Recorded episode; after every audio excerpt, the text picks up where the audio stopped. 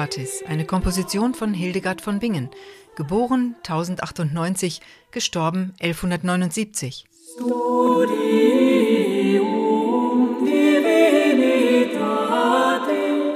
Die Schöpferkraft dieser Natur- und heilkundigen Universalgelehrten, Benediktinerin, Äbtissin, Dichterin und Komponistin, wirkt bis heute nach.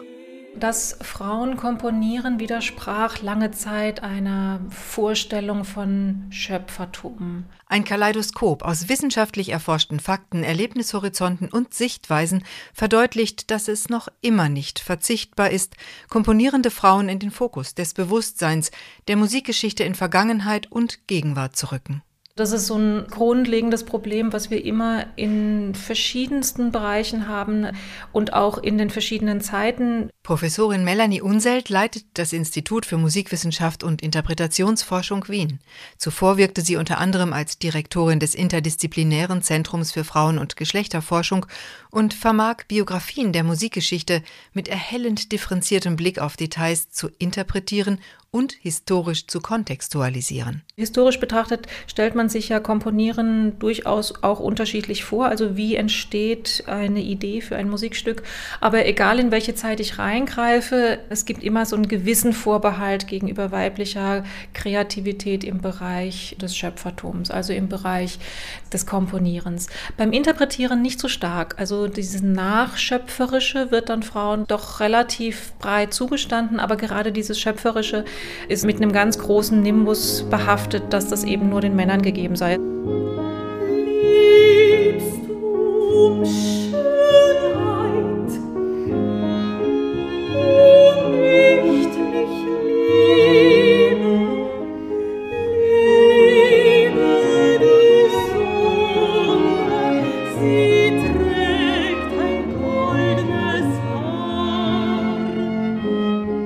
Pianistin kommt man natürlich eher in Kontakt mit Musik von Frauen. Also Clara Schumann ganz klar war eine, eine der ersten. Andrea Wiesli, Musikwissenschaftlerin, Vorstandsmitglied der Allgemeinen Musikgesellschaft Zürich und vor allem ausgezeichnete Konzertpianistin. Ich durfte auch zweimal ihr Klavierkonzert aufführen, einmal sogar in Beirut am Tag der Frau.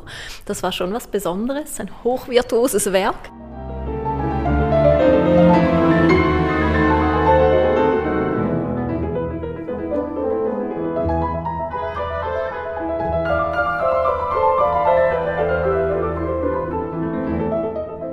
Mann muss Fantasie haben.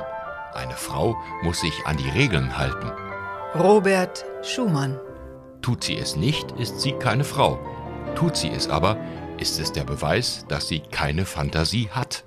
Dass es sie gab und dass sie ein, eben ein, eine Muse oder eine ganz große Wirkung auf Robert hatte oder eine wahnsinnig wichtige Rolle natürlich als Vermarkterin seiner Musik, das, das war mir eigentlich sehr bewusst. Aber vor allem das, vielleicht mehr als, als Komponistin, ehrlich gesagt. Cellistin Maja Weber vom Stradivari-Quartett nach einem von der Cellistin initiierten Klangwellenkonzert mit Werken von Clara Schumann in der Schweiz. Aber ich finde es jetzt wunderbar, Sie in diesem Zusammenhang besser kennenzulernen und da bin ich noch auf dem Weg und finde es spannend.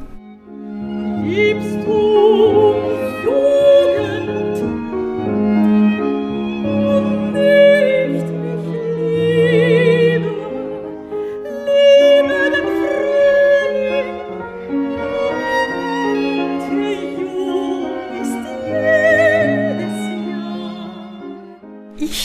kann mich erinnern, dass meine Mutter, die da hinten sitzt, Fanny Hensel Mendelssohn gesungen hat, als ich noch ganz jung war. Marie-Claude Chapuis, die Schweizer Mezzosopranistin, ist zu hören unter der Leitung von René Jacobs, Subin Mehta, Riccardo Muti oder in kammermusikalischen Besetzungen. Und da habe ich gewusst, es gibt auch Frauen, die phänomenal und, und so inspiriert und großartig komponieren können. Aber es ist für mich eine Selbstverständlichkeit.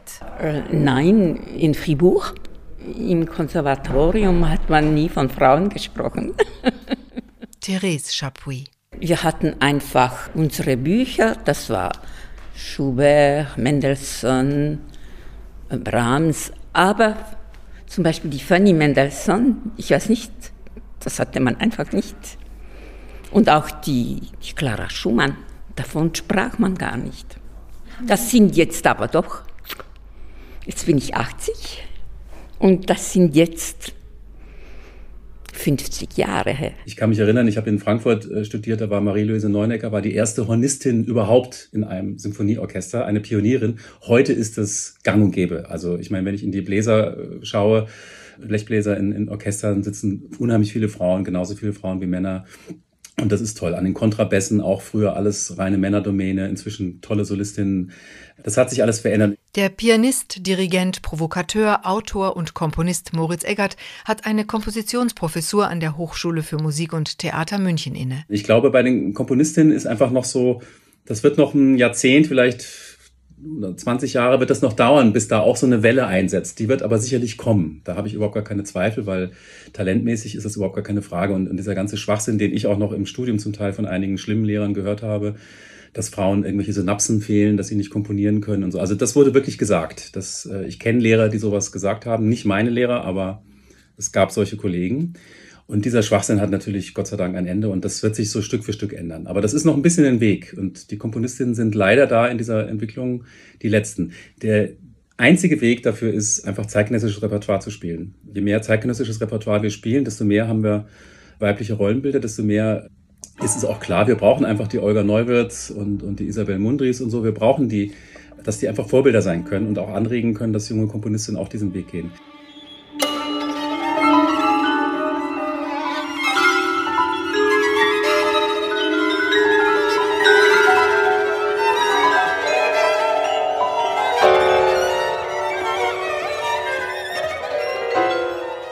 Ich bin in meinem Studium eigentlich überhaupt nicht mit Komponistinnen konfrontiert gewesen. Also sowohl als Instrumentalistin, die ich ja mal früher war, als auch als Musikjournalistin oder Kritikerin, die ich auch mal früher war.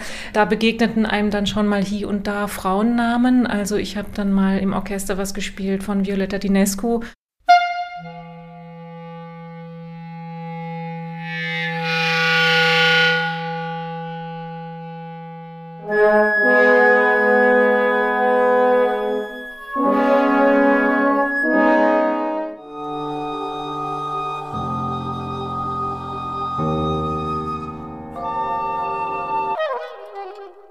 Es wurde nie thematisiert, weder für das Komponieren noch für eine andere Tätigkeit. Man hat nie darüber gesprochen, dass eine Frau irgendetwas nicht machen könnte.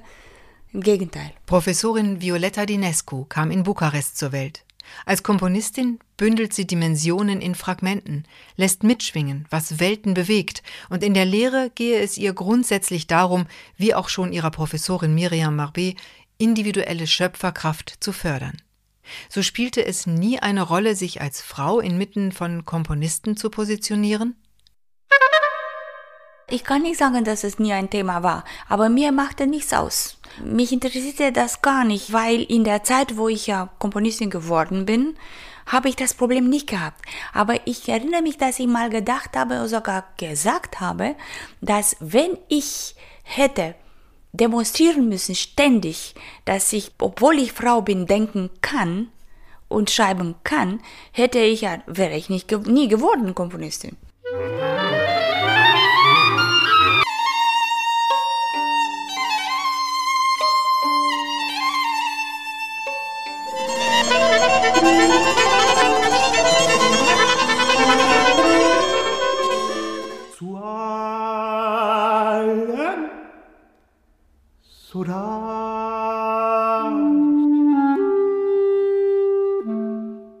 Russland zum Beispiel beginnt eigentlich die klassische Musikgeschichte erst so mit der mächtigen Häuflein, also so mit Mussorgsky und sowas. Ne? Also vorher war da gar nichts. Und deswegen hat sich dann quasi auch im Laufe der der Gründung der Sowjetunion und sowas äh, sehr, sehr schnell gab es ja da auch die staatliche Forderung nach mehr Gleichberechtigung, weil man diese Arbeitskräfte auch brauchte. Und deswegen war es da schon ganz selbstverständlich, dass bei Schostakowitsch in der Kompositionsklasse auch ganz viele Frauen studierten, auch ganz tolle, wie Ostwolska zum Beispiel, die auch sehr gefördert wurden. Also, und das merkt man bis heute. Also ich immer in meinen Besuchen in Osteuropa generell, also sei es jetzt nun Polen oder äh, Tschechien oder, oder Ungarn, ganz, ganz viele Frauen, eigentlich würde ich mal sagen, in den Kompositionsabteilungen 50-50, wie es auch sein sollte. In Deutschland, meiner Meinung nach eben, oder in Österreich auch, ist da immer noch ein Ungleichgewicht. Und das müssen Sie sich vorstellen in der Zeit vor Internet. Man hat keinerlei Informationen nirgendwoher bekommen, außerdem vielleicht was im Programmheft ein bisschen stand. Und dieser Zustand hat mich schon nachhaltig irritiert. Also warum habe ich nicht die Möglichkeit, wenn ich Musikwissenschaft studiere, auch über Komponistinnen was zu erfahren? Und so fing es dann an, die Neugierde und immer wieder das neue Suchen und das ähm, Nachbohren, wo sind sie denn eigentlich? Und wenn man dann angefangen hat nachzubohren, dann ist auch in den 90er Jahren natürlich klar gewesen, es gibt ganz viele Komponistinnen, aber sie haben es unglaublich schwer wahrgenommen zu werden. Wir haben immer wieder Künstler und Künstlerinnen, die in ihrer Zeit bekannt sind, wo auch viele Drucke überliefert sind und Rezensionen, die aber irgendwie nicht Eingang in den Kanon der Musikgeschichte finden. Und es ist interessant herauszufinden, woran das im Einzelnen liegt. Dr. Maria Behrendt, Musikwissenschaftlerin und Herausgeberin bei Breitkopf und Härtel eines Liederbuches mit Werken von Komponistinnen des 19. Jahrhunderts. Und da sind Komponistinnen natürlich nochmal ganz anders betroffen, weil sie eigentlich von jeher schon sehr stark von dieser heroen Geschichtsschreibung ausgeschlossen waren.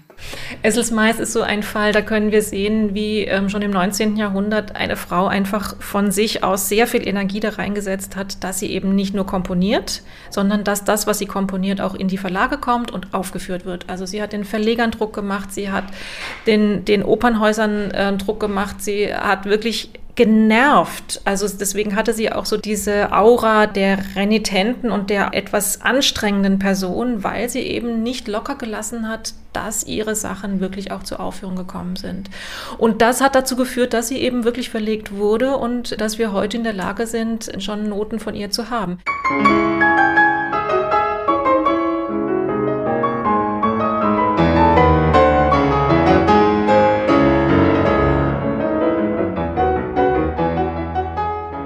es muss einfach immer wieder veröffentlicht, gespielt, gezeigt werden, damit es ausreichend ins Bewusstsein rutscht.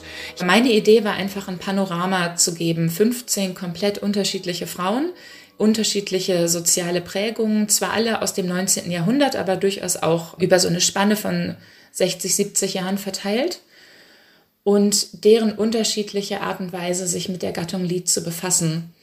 Und dabei war es mir wichtig, dass wir natürlich trotzdem immer noch die in Anführungszeichen großen Namen wie Clara Schumann und Fanny Hensel dabei haben. Und was ich auch sehr spannend finde, wenn man sich diese 15 unterschiedlichen Damen anguckt, sieht man auch Querbezüge zwischen ihnen. Und die gehen zum Teil von den heute schon etwas etablierteren Namen wie Clara Schumann und Fanny Hensel aus. Drüben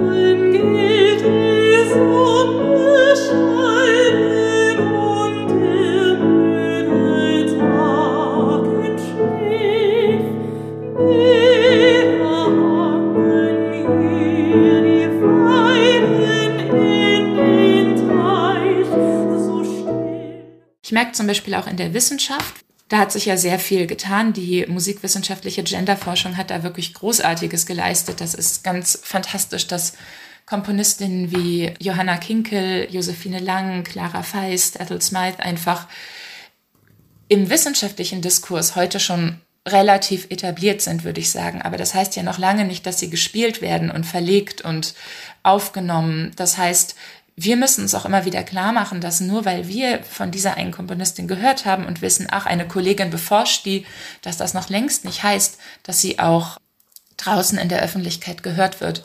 Ich glaube, da muss man einfach immer wieder dranbleiben, bis es eine Selbstverständlichkeit wird. Die Frage, ob Gendern trotz strapazierter Sprachempfindsamkeiten erforderlich oder sogar wirkungsvoll ist, beantwortet die kleine Änderung der Bezeichnung des Komponistenverbandes in den Komponistinnenverband, dessen Präsident Moritz Eggert ist. Also ich habe gemerkt, als ich Präsident wurde, dass mir viele der Kolleginnen im Verband einfach sofort schrieben, weil sie mich als jemanden kennen, der sich dieser Thematik auch annimmt. Und da kam dieser Wunsch halt sofort auf. Warum das vorher nicht geschehen ist, weiß ich nicht, aber bei uns im Vorstand war dann ganz schnell klar, dass wir das wollen. Also da gab es auch überhaupt gar keine Diskussion. Also im Vorstand waren wir uns da hundertprozentig einig.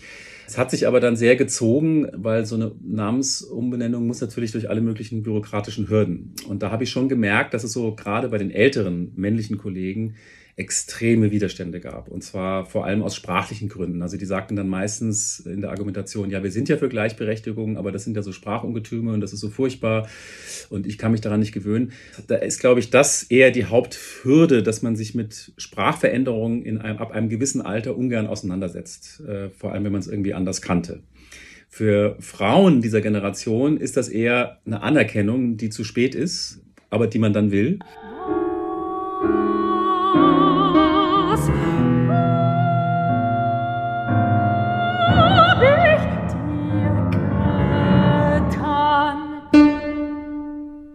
Nichts.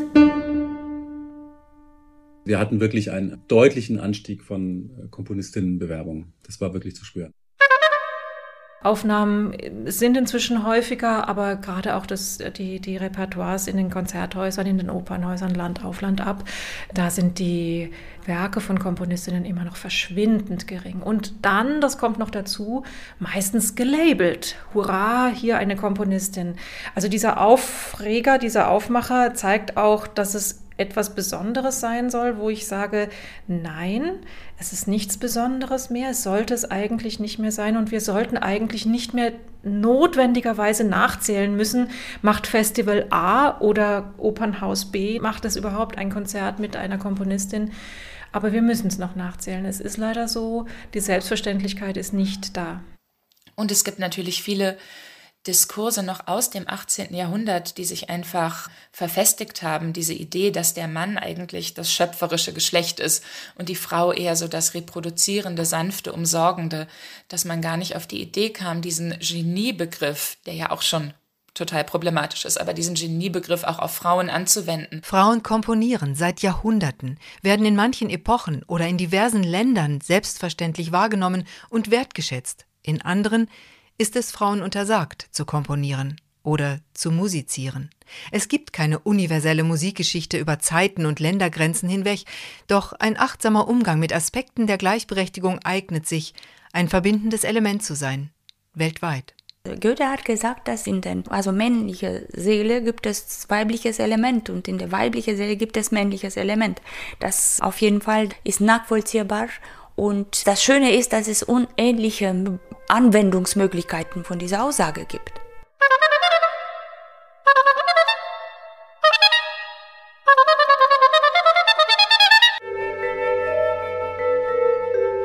Das wäre natürlich auch mein Traum, dass diese momentan leicht ins Ungerechte den Männern gegenüber kippende Situation, dass die irgendwann wirklich endlich mal einer Situation weicht, wo das kein Thema mehr ist. Das wäre ja unser aller Wunsch. Das wäre wirklich dringend an der Zeit. In dem Moment, wo wir ähm, einen Ohrwurm von einer Frau haben, den wir einfach mal so pfeifen, dann haben wir es, glaube ich, geschafft. Also den Moment haben wir aber noch nicht erreicht. Das wird noch eine ganze Weile dauern, weil wir eben so oft Werke von Komponistinnen nicht hören.